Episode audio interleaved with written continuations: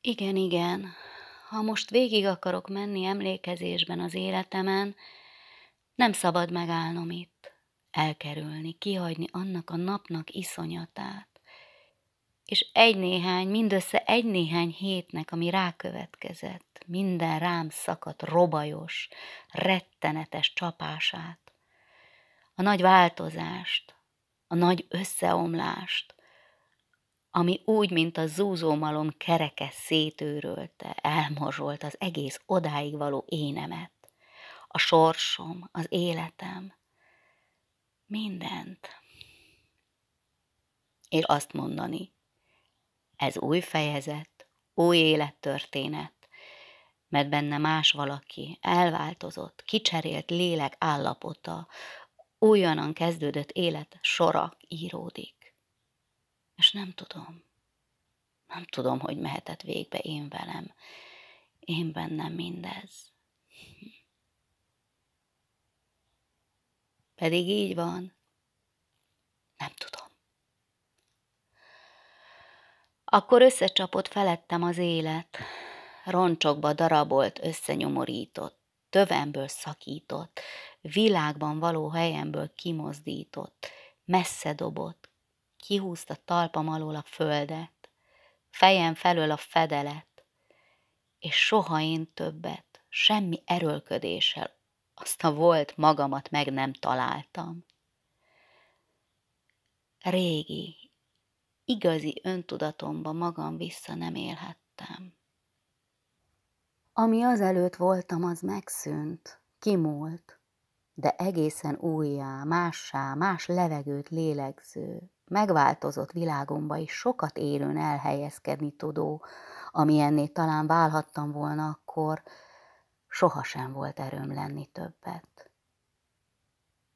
Igen, ez az erőlködés, a sok erre pazarolt erő és szenvedés, és az a kegyetlen félbetörtség magyarázhatja meg leginkább az én további, azutáni sorsomat az egész hosszú-hosszú nehéz életet. Most már egyre megy. Tudom, most már végig szerencsés, egységes élet után sem lehetnék egyéb, mint ami vagyok. Csendes, közömbös öregasszony. Sőt, tán akkor meg sem tudnék ebben így nyugodni. Békével viselni ezt a nagy egyedül maradást a halál előtt. Most már nem érzem friss fájásnak a régi kínszenvedéseket, és a jelenben a legtöbbet tán egy csésze jó kis meleg szagos kávé adhat nekem. Csak az merjen ítélve és kutatva végig emlékezni a múltján, aki már úgy teheti, mintha kívülálló második szeméről volna szó.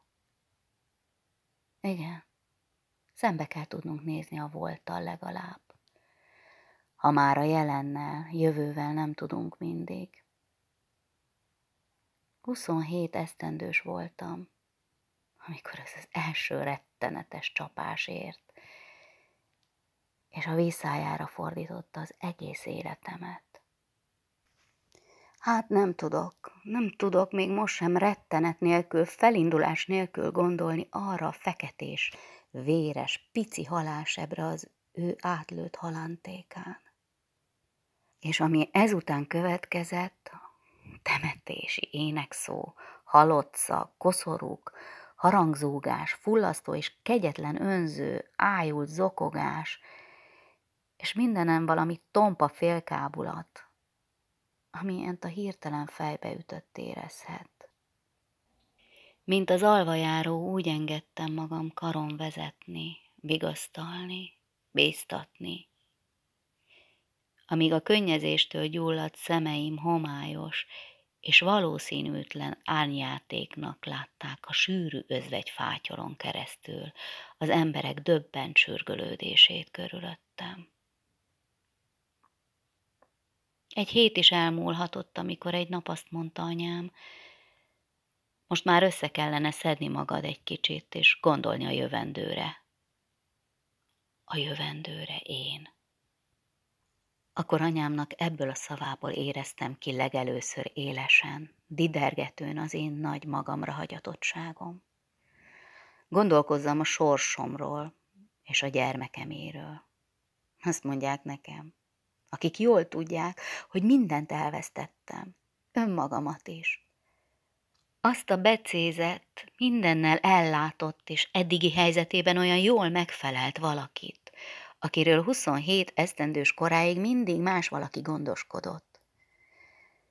De hát tudnak ennél a habzó, felelőtlen, elhárító tanácsnál egyebet adni nekem? Akarnak-e értem tenni valamit, segíteni rajtam? A család.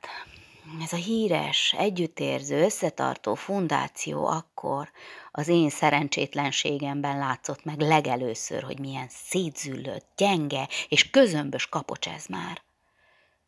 Ott voltam magamra hagyatottan, tehetetlenül és összetörve. És szinte nem hittem a sorsomnak, szinte vártam még mindig valami csodás felébredésre. Hogy rossz álom volt csak az egész, semmi sem történt. Anyámnál laktam akkor a cifra soron, ideiglenesen, mert beteges borzalommal féltem a régi otthonomtól, ahol a szegény halottan vére csöppent a padlóra. Valami homályos önvád is súlyosodott rám, névtelen, de néha álmomból is felriasztó.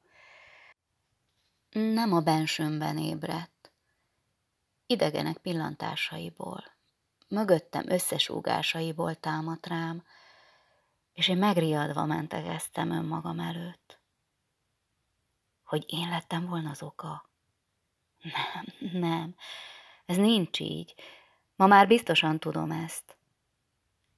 Ő szegény, aki oly régen pihen már, talán akkor lépett sorsa utójára, mikor engem feleségül választott. De azért választott és kívánt engem, mert olyan voltam. Más más, mint a családja beliek, a józan, mértékletes polgárok elfogult és korlátolt leányai. Engem akart, mert a sorsát akarta. És csak a szörnyű véletlenen múlt, hogy nem úgy ütött ki, ahogy vártuk és akartuk. Nem azok a suttogva és gonosz fejbólogatással emlegetett hiányok, nem is voltak akkorák, hogy az életét rommá tehették volna. Az öcsém pénzében volt rendetlenség, az igaz, és az uratalom parcellázott telkei árával nem tudott volna elszámolni hamarosan. De Istenem, egy szót kellett volna szólnia a grófnak, vagy kérni Ábris bátyámtól, vagy híripiéktől kölcsön. Vagy, vagy akármit. De nem volt ereje hozzá. Kényelmetlen és nehéz lett volna ilyet bevallani ő neki akit oly pontosnak és tiszta kezűnek éreztelt mindenki. Nem volt benne annyi életvágy, hogy ezen túltegye magát, és újra előről kezdje a lassú emelkedést az emberek szemében.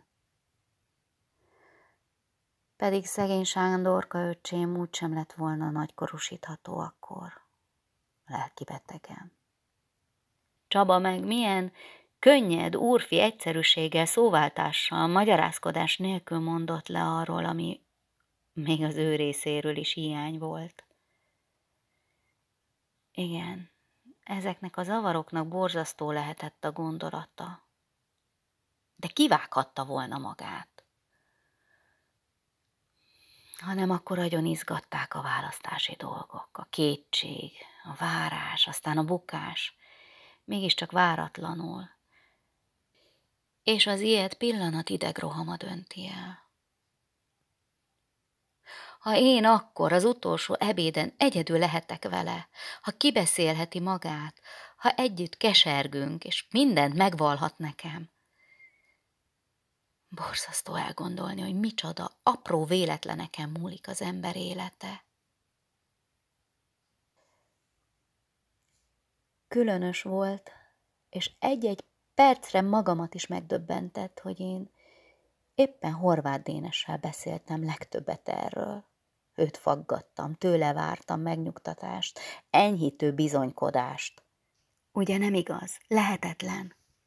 Hát én kergettem bele? Hát csak ugyanilyen nyomorult, ilyen szörnyeteg vagyok én? A legjobb volna utána menni nekem is. Gyöngént buzgolkodással magyarázgatott, beszélt nekem ilyenkor. Az ő sajátságos fatalizmusával, aminek valami egyszerű gyermeki derű volt a mélyén.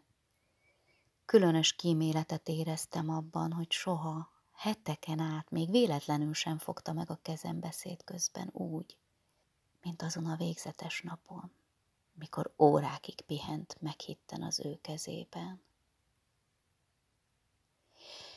Pedig naponta meglátogatott. Nem ült sokáig anyáméknál, hanem előhozta a kalapon felsőm és sétálni vitt. A temetőbe jártunk szinte naponta együtt. Zuzmarás vagy ködös, nedves hidegű alkonyatokon, borongós korai délután. Együtt, egymás mellett álltunk meg fejtől a sír mellett, és hallgatag áhítattal engedtük át magunkat a fájdalomnak. Szinte akartuk, szinte segítettük felindítani lelkünkben a bánat áradó részét, ami lefoglalt, igazolt, összekötött, és egyúttal jótékonyan el is választott, és tiltott minket egymástól. Mintha valami igazolás lett volna mindkettőnknek ez, mentegetés a halottal szemben, mikor így igaz lélekkel, önvád nélkül tudtunk szembeszállni vele, kiről kegyeletes hídbe ringattuk magunkat, hogy valahol él, és tud felőlünk, hogy tisztult szemekkel lát, és ért mindent. Mi nem védkeztünk soha ő ellene. És fájó meghatottsággal olyan nagyra becsültem, olyan szép, nemes gyöngétségnek éreztem horvát tartózkodását, hogy azóta szerencsétlen reggel óta soha nem próbálta úgy, mint akkor először kézbe fogni a kezem pedig az egész lényén, minden szaván aggodalmas és odaadó szerelem látszott. Ugye? Ugye? Könyörögtem hazamenet a csendes kis paraszt utcák alkonyi homályában.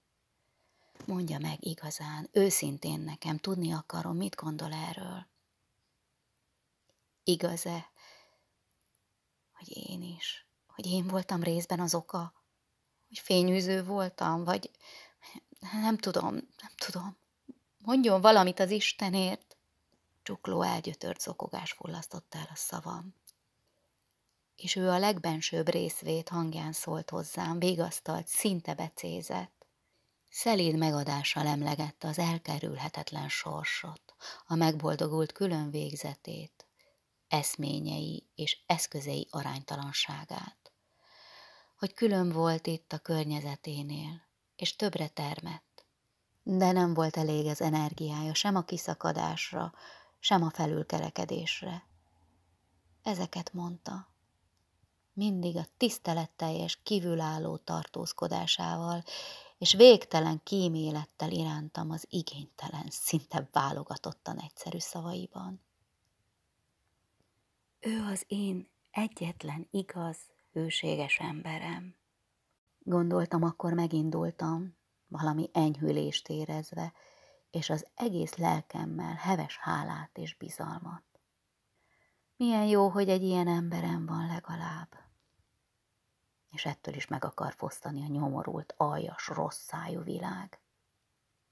Mert a világ és még most is az uradalmi tisztek feleségeit jelentette számomra leginkább ez a gyűlölködve kiejtett szó. A világ már kezdte éreztetni jelenlétét a mi szent viszonyunkban. Ahogy így a nagy piacot megkerülve csendes léptekkel mentünk közel, egymás mellett az este párás sötétjében, kínosan ellenséges indulattal néztem át a gyepes térködében a kivilágított, egyenletes, nagy ablakok sora felé, ahol a várkert végződött sötét, nagy fenyőfák komor csapatával, és a régi víztorony merett, ormótlan kőkapuja nyúlt fel a homályos égre. Ott laknak, onnét terpeszkednek el közönséges, rideg és korlátolt életformáik egyre nagyobb befolyásával ezen a nyomorult városon és engem figyelnek onnét most. A múltamat fürkészik, lépteimet lesik előre ítélő rossz akarattal. Alig földelték el szegény urát, a nagyra vágyás áldozatát, és már az udvarlójával sétálgat világ csúfjára. Szinte hallottam a gonosz, kegyetlen megjegyzéseiket, és ilyet haraggal, elkeseredetten, gyűlölve gondoltam rájuk. De már nem azzal a megvető semmibevevéssel, mint hajdan. Hajdan, három-négy héttel ezelőtt, úristen! Én voltam-e az, aki a kora ősz napos reggelein és enyhe estéin tarka ruhában, kiöltözve büszkén, ideges nagy életkedvemmel, szépséges, asszonyos kacajával hivalkodón járkáltam itt a nyüzsgő ünnepi tömeg között? Hova lett egyszerre akkori világom? A régi társas kör, a régi érdeklődések és kapcsok, pár kurta részvétsor, egy-egy köteles látogatás, mely szinte búcsúszámba ment, és már is távolodott. Mennyire eltávolodott szinte napok alatt tőlem az egész múltam. Én ma nem bírok a régi, kicsinlő nem bánomságommal gondolni az ellenségeim ítéletére. Izgat, éjeszt, keserít, mintha már köze volna hozzám mindenkinek. Mintha már mindenki ártalmamra lehetne. Szegény másokra szorult özvegynek. Volt perc, amikor vágytam volna gyáván kiengesztelni őket. Hisz az apósom náluk volt megszállva, mikor a temetésen itt járt, és végigkísért az egyetlen fia koporsóját, komor, zárkózott fájdalomban, tüntetően elhúzódva tőlem és a családomtól. Ki tudja, miket beszéltek neki rólam, micsoda aljas hazugságokat. Pedig az ő véleménye most már nem kell, hogy fontos legyen nekem. Mert az árva kisfiam gazdag nagyapja ő. Kegyetlen Isten. Mennyi mindent összehalmozott akkor az én próbálatlan, szegény fejem felett. Legjobb volna nekem is utána menni. Mondogattam csendes, csökönyös kétségbeeséssel, és Horvát kifogyva a biztatásból elnémult, tehetetlen, nehéz fájdalommal csókolt kezet búcsúzóra az anyámék lakása előtt.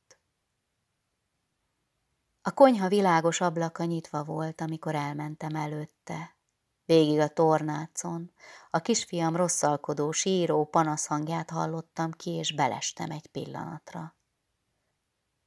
A nagy parac szolgáló mogorva képpel a tűzhelynek fordulva állt, és valami húsfélét szedett ki a sercegő lábasból.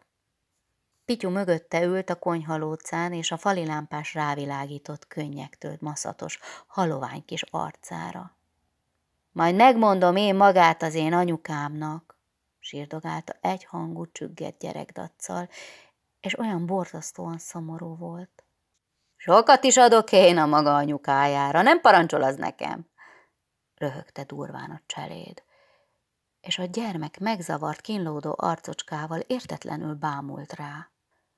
Hú, szegény, szegény kis árva. Egy héttel ezelőtt még a Bonné ügyelt rá, kísérgette, megtörölte az orrocskáját, és játékkal szórakoztatta. Most magára van az idegen házában, és el kell hallgatnia, ha kisebbítik előtte az anyját.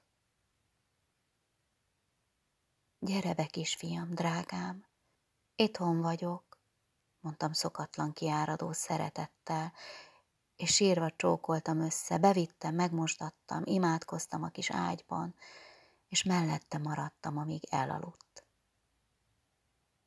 Még nem is olyan régen az apjával ültünk így mellette, gondoltam, elnézegetve az alvó vékony karcot. Mennyire szerette, hogy tudta becézni, gyönyörködni benne. Hogy volt lelke itt hagyni mégis, milyen sorsra jutatta őt és engem, mit tegyek vele, és mit magammal. Én legjobb volna meghalni együtt mind a kettőnknek. De enyhítő könnyekbe fakadt zokogásba oszlott ez a rémséges eszme. Nagy fájdalommal sírva gondoltam el, hogy mostanában én is búcsúzom, tán jó időnyire a gyermektől, A nagyanyja, akit temetéskor nagybeteggé tett a lelki rázkódás, mostanában jön el ide a fia sírjához, és hogy elvigye magukhoz a kicsit, amíg, ahogy írta, az én életem valahogy el nem igazodik. Nem tehetek mást, mint hogy odaadjam, és ő szegény asszony, jó, gyöngéd lelkű, és kedves, és nagyon szereti ezt a kis ártatlant. De az öregembert vajon valami más megbánás, lelki vád készteti erre a gondoskodásra, vagy csak a megvetés és gyűlölség irántam, hogy nem tart méltónak rá, hogy a gyermeket rám bízassa. És most mégis, ha így van is, oda kell adnom. Mit tehetnék mást? Kisírt szemmel ültem a vacsoránál, és anyám meg a férje néma idegenséggel hallgatva ültek velem szemben egy ideig. A helyzetem már megtanította riadozó gyanakvásra, már kiéreztem, hogy rólam tárgyaltak ma együtt, amíg oda jártam, és hogy megegyeztek valamiben ellenem. Ja, nehéz az élet manapság, napról napra nehezebb, kezdte végre Péter valami újságcikk silány és keresett alkalomszerűségével, abba hagyva az olvasást. Ma már mindenkinek a maga erejével kell megkapaszkodnia az életen, s a mai viszonyok nem tűrhetnek prozelitákat, sem férfi, sem nőt. Ma már mindenkinek éppen elég a maga terhe. Mama határozatlan arccal hallgatva eszegetett egy almát a tavalyi telegdiker terméséből. És én hidegedő érzéssel bizonyosodtam meg, hogy ezek itt most egyességben vannak ellenem. Péter pedig folytatta egyre általánosabban, mindinkább eltérve, mint szokása, a kézenfekvő esettől és valami gyakorlati megoldás gondolatától. A fejlődő társadalmi rend asszony ideája nem is lesz már a régi. Becézett és kitartott bábú, akit a férje térdén ringat, és örökös kiskorúságban hagy. Független, erős, küzdése képes asszonyok kora következik, akik erősen meg tudnak állni a bajban is. Felelősek önmagukért és azokért, akiket a természet rájuk bízott, mint anyákra. Régen, amikor minden bőven megtermett a ház körül, és az egyszerűbb háztartás több női munkaerőt kívánt, elmaradhatott, holtig ott lézenghetett egy-egy családban valami férjetlen vagy előzvegyült női rokon. De most vége annak már. Ma mindenki maga ura, de maga lábán is kénytelen járni. Én nem ítélek el egy független, férjetlen nőt sem, hogyha kedvére éli világát akárkivel. Ha bizonyos dekórumot megtart, és ha különben el tudja igazítani az életét, és nem szorul senkire. De tétlenül ülni, ez a legnagyobb erkölcstelenség. Sőt, azt hiszem, kifejlődőben van már is egy egészen új asszonytípus. Olyan nők nagy tömege, akiket hidegen hagynak a szerelem hóbortjai és gyengeségei, és felmentik magukat a gyermekszülés és gondozás nehézségeitől, hogy egészen az emberiség közösségének szenteljék erejüket. Mint a mélyköpű fölösszámú, de elkorcsult természetű, kifejlődtelen nőstényei, a dolgozók. Kell is, hogy ez legyen a fejlődés útja, mert egyre több nő születik, és mind kevesebb férfi. De el tudod csőrni, csavarni, hallod-e, hadd el már, vetette közbe anyám, keftelenül elfordulva, és a pohárszékhez ment. Én végig sértve, szárazon és kurtán kívántam nekik jó éjszakát. Ó, félnek, attól félnek, hogy a nyakukon maradok áborgott, és lázadozott bennem a sértett emberi önérzet, és új keserű könnyeket sajtolt, amikor magamra maradtam. Nem, nem kell félni a mostohámnak, nem eszem soká a felpanaszolt kenyerét. De hát itt, a tulajdon anyám otthonában mégiscsak kell, hogy helyem legyen most. Mit akarnak, hová menjek, mihez fogjak, miért nem mondanak valami okosat, kézzelfoghatót, ez a hóbortos itt, aki elgazdálkodta az anyám vagyonát, csak üres szentenciákat papol, mint rendesen, amiket legutóbb olvasott valami könyvben, és mindenáron kikívánkozik belőle. Hiszen rá sem értem gondolkozni még, Nem is ismerem az életnek ezt az oldalát, a pénzértékét, hogy mennyiből lehet megélni, és milyen módon megszerezni. Mi nálunk olyan kevés szó volt ilyesmiről, és az én házam mindig nyitva volt hónapokra, fél esztendőkre a felnőtt öcseimnek, például felszámolatlanul, észesen véve, soha nem gondolva rá, hogy amit megesznek, az is érték, pénz. Új, csupa új dolog volt ez nekem, és rettentően igaztalannak, ocsmánynak, nem úrinak tetszett. Hát mindenki ilyen gaz és közönséges, ha törésre kerül. Nem lehet. Kell lenni igaz gyöngétségnek, áldozatkész szeretetnek még, amilyen a szegény jó uramé volt. De hol? Horváth Dénes. De hiszen ő is csak szavakkal. Nem, ez csúnya rossz gondolat. Ő idegen, csak jó barát, aki tartózkodó tiszteletből nem is merhet ilyen részletkérdésekbe bocsátkozni. De milyen jó hozzám, mennyire velem érez, és aggódik értem, hogy szeret. Most már az egész világon csak ez az egy szeret engem igazán. Más mindenki elfordult. Akkor emlékembe hoztam a szavait, vagy csak a hangja aggódó, meleg rezgését, és olyan jól esett ez, hogy enyhült álmodozásokba ringatott, szinte fölemelt. Van valaki mégis, akinek ilyen nyomorultan is nagyon fontos és becses vagyok én. Másnap meglátogatott Melánia főispánné. Elküldte a kocsiját, és azt mondta, nem tíz perces formavizitre jött, hanem igaz szeretet hozta, és rokonilag érdeklődik irántam. Szóval kedves, lebilincselő és kitanulhatatlan volt, mint rendesen. Kedves Magdám, neved rossz néven a szinte tolakodó kérdéseimet, de érdekel és aggaszt a jövőd. Mi a terved? Lehetnék-e segítségedre? Van-e általában valami kis biztos anyagi, amire egyelőre támaszkodhass? Éreztem, hogy kínosan elpirulok, mert tudtam, hogy ismernie kell a hiányzó uradalmi pénzek és egyéb rendetlenségek történetét. A zavaros dolgokat, amiknek úgy, ahogy rendezése fölemésztette az iroda minden folyó bevételét. Sértett a beavatkozása. De a gyors és merész kérdések zavarba hoztak, hogy kényszerítve feleltem. Azt hiszem, mindössze valami régebbi életbiztosításból térül valami, tán négyezer forint. Egyéb semmi. Hm. Hát ez kedvesem nem éppen sok bizony, bár több a semminél. Azon kívül nyolc szobára való butorod van, ugye? No igen, de azt te nem lakhatnád természetesen, de a házbér úgy tudom fél évre kifizetve, és a bérletet tízesztendős. Még öt van hátra, igen? Magda, én most egész rokonmód beszélek, azt mondom, amit én magam tennék a te helyedben.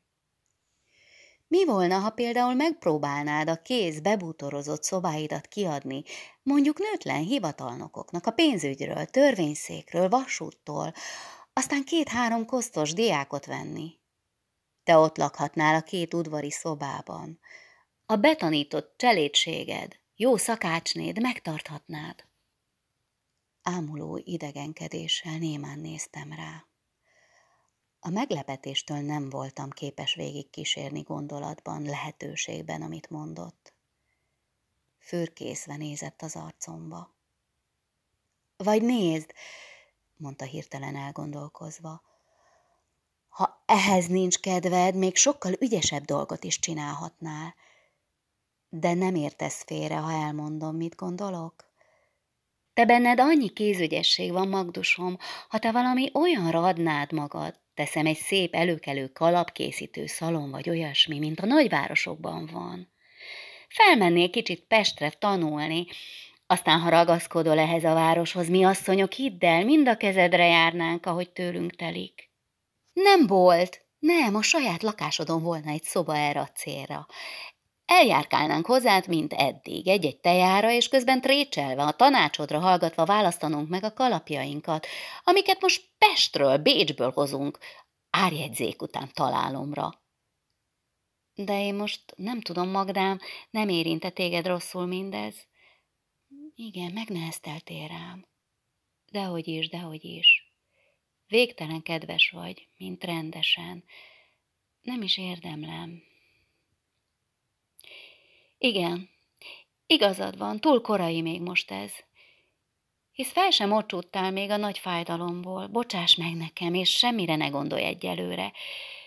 Csak az egészséged, ez a fontos. Hogy vagy? A kicsi fiad jól van-e? Elrejtve csodálkozását vagy bosszúságát gyorsan, ügyesen terelte át egyéb, sokféle tárgyra szót, nyájaskodott, biztosított a szeretetéről, az ő utolérhetetlen kedves, de mégis érthetetlenül ideges, fensőbséges módján, és fél óra múlva kocsiba ült megint, ragyogó szőkén, szépen, finoman és okosan ment tovább az útján. És tán nem is gondolt többé velem. Az ő jókodó, fölényes természetének eleget tett. Jó tanácsokat adott nekem. Borzasztó, borzasztó ez! Tört ki belőlem aznap este, mikor a horvádénes oldalán a temetőkert lomtalan fáj közt haladtunk. Én nem bírom el ezt az életet. Olyan átmenet nélküli, olyan kegyetlen, hogy én most kosztadóné vagy kalapos asszony legyek itt, azt akarják? Hát lehetséges, ez mondja. Ilyen hirtelen, így, ugyanabban a lakásban. Inkább elbújdosni akárhová, hogy soha se lássanak. Csendben haladtunk egy ideig a sírok közt a nyírkos sikamlós úton. A miénknél egyszerre kitörő, heves zokogással menedéket keresve borultam a fejfára. Horvát néma fájdalommal állt mögöttem. Magda, mondta hazamenet, és most megfogta a kezem, csendesen, hosszan az ajkához szorította. Higgye el nekem, hogy minden gondolatom maga. Tudja, hogy mennyire szeretem, és ezt a haszontalan, semmire való életemet könnyen odaadnám magáért, ha egy kicsit használhatnék vele. Régen nem súlyosodott rám valami úgy, mint a maga sorsa. Mennyit tépelődöm, ha tudná, és megtanultam most elátkozni az én léha, céltalan eddigi életemet, könnyelműségem, a holnapra nem gondolásom, amiért most egy tehetetlen senki vagyok, aki nem lehet támasza annak, aki legbecsesebbje a világon. Szálljon engem, Magda, nevessen meg ezért. Amim van, a maga szolgálatára áll, és ha egy önfeláldozó barátra van szüksége bármiben, csak inteni kell nekem. Törjön meg, ne üzzön el az oldala mellől, úgysem tudnék elmenni. Talán jön valami váratlan dolog, ami mindent megold. A sors néha leleményesebb mindannyiunknál. Ma csak azt tudom, hogy végtelen szeretem. A kapu előtt voltunk, és hosszasan éreztem a kesztyűn át ajka melegét. Akkor kikapcsolta a bőrkesztyű csatját a csuklón felett, és ott csókolta meg, aztán újra és újra. Akkor hirtelen elhúztam a kezem, és bementem. Mennyi frázist mondott, szólt bennem a jeges józanság, de a csókját mégis éreztem a kezem bőrén még később, lefekvés előtt is. Otthon váratlan levelet találtam. Az anyám pesti nővére írta a részvétét az urával együtt, és rokonia szeretettel hívott fel magukhoz a térre, hogy szórakozzam egy kicsit, és hogy valami okosat gondolhassunk ki együtt az én dolgom felől.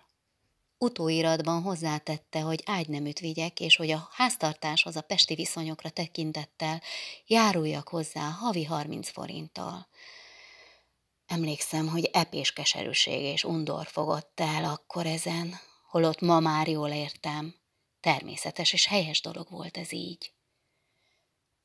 akkor elkeseredve, de mégis reszketeg, félig bátortalan tűnődéssel, merészségvágyjal, és izgatottan olvastam újra és újra, és gyűrtem a párnám alá a levelet. Valami okosat kigondolni a jövőn felől, szerencsét próbálni. Vagy csak, hogy vonzott az ismeretlen nagyváros, másfajta életnek látványa, vagy menekülni akartam innét, telegdék szívtelensége, a rágalmak, vagy az emlékeim elől, vagy egy hiába való szerelem daca és félelme késztetett? Másnap határoztam. Mint kusza álomjelenetek tűnnek eszembe, életem képei abból az itthon töltött egy-két hétből még. A vasúti állomás peronján állok. Egy vonat indul meg, és a kisfiam kinyújtott, fehér karocskái gyámoltalan kapkodással integetnek búcsút a kocsi ablakból. Az elkényszeredett kis síró mosolyát látom még, és az anyósom gyászos, hirtelen megöregedett, reszketek fejét mögötte és aztán egyedül ülök a kocsiba. Megerednek a könnyeim égető keserűn. Csak egy időre, biztatgatom magam, de az érzésem azt súgja, hogy elhagytam tépni őt a szívemről. Majd egy szeles hideg estére gondolok, amikor elbúcsúztam a haldokló nagyanyámtól. A konyhaház régi verandás szobájában feküdt, a feketült nagy tölgyfa gerendák alatt, és én révedező szemmel láttam újra a régi, nehéz keresztlábú asztalt, a pohos fiókú almáriumot, az üveges szekrényt, a százesztendős bálok kotillion ordóival beragasztva. Elmúlt gyermekévek. Egy világ választott már el tőlük. Ott feküdt nagyon halványan már, szép, erős feje összeesve ezer pergamenszerű ránccal a fehér párnák közt. Az óra körül az állán már lila-kék árnyékai a közeli halálnak. De még búcsúzkodott, rendelkezett, felhasználva, hogy azon az estén csak nem mindjárt odagyűltünk. Körülötte voltunk a családból. Átkérette az ügyvédet. Ott mondta meg világosan, amit odáig István sem tudott, hogy a végrendeletében a három leánynak valami élethosszig való alapítványt rendel. Kicsi pénzt, évi 400 forintot mindössze, hogy az a biztos és elkölthetetlen összegecske megóvja őket valamikor öregségükben a koldulástól. Milyen okos! Mennyire éleslátó volt akkor is még ez a kitűnő, erős asszonyember, e női pátriárka, mert több és más tudott lenni, mint mater familias. Miért is fecseget újfajta asszonytípusról nekem Telegdi Péter? Mikor mind együtt voltunk, magához intette Istvánt. Lehúzta ujjáról mindannyiunk szeme láttára a gyémántos, drága gyűrűjét, és kiszedte a fülbevalóit. Ezeket neked adom, most, hogy mindenki lássa, és szavuk se lehessen.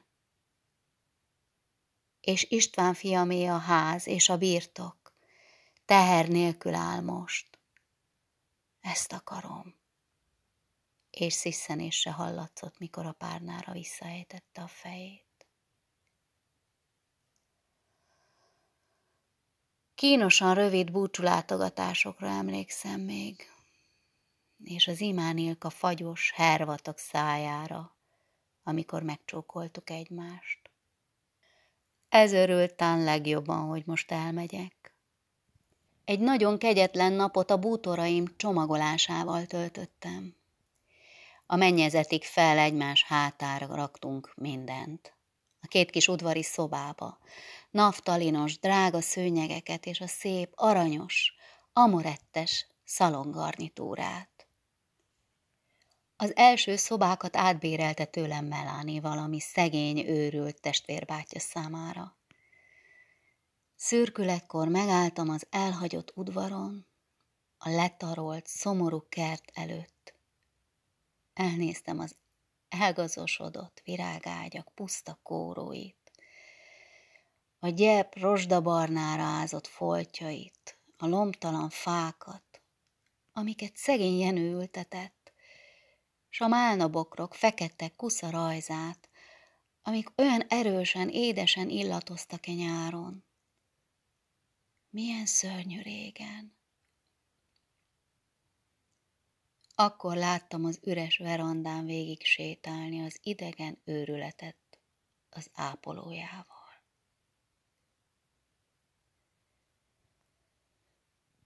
Végre a vasúti kocsiban ültem, és azt mondtam magamnak, most megválok, elszakadok minden eddigitől, most egészen magános tudok lenni és szabad. A kocsi elindult, kihajoltam. Horváth Dénes, aki kikísért, ott állt még a faoszlop mellett lehajtott fővel, tehetetlen csüggedésben. Kivettem a gyász szegélyű kendőmet, és felé lobogtattam még.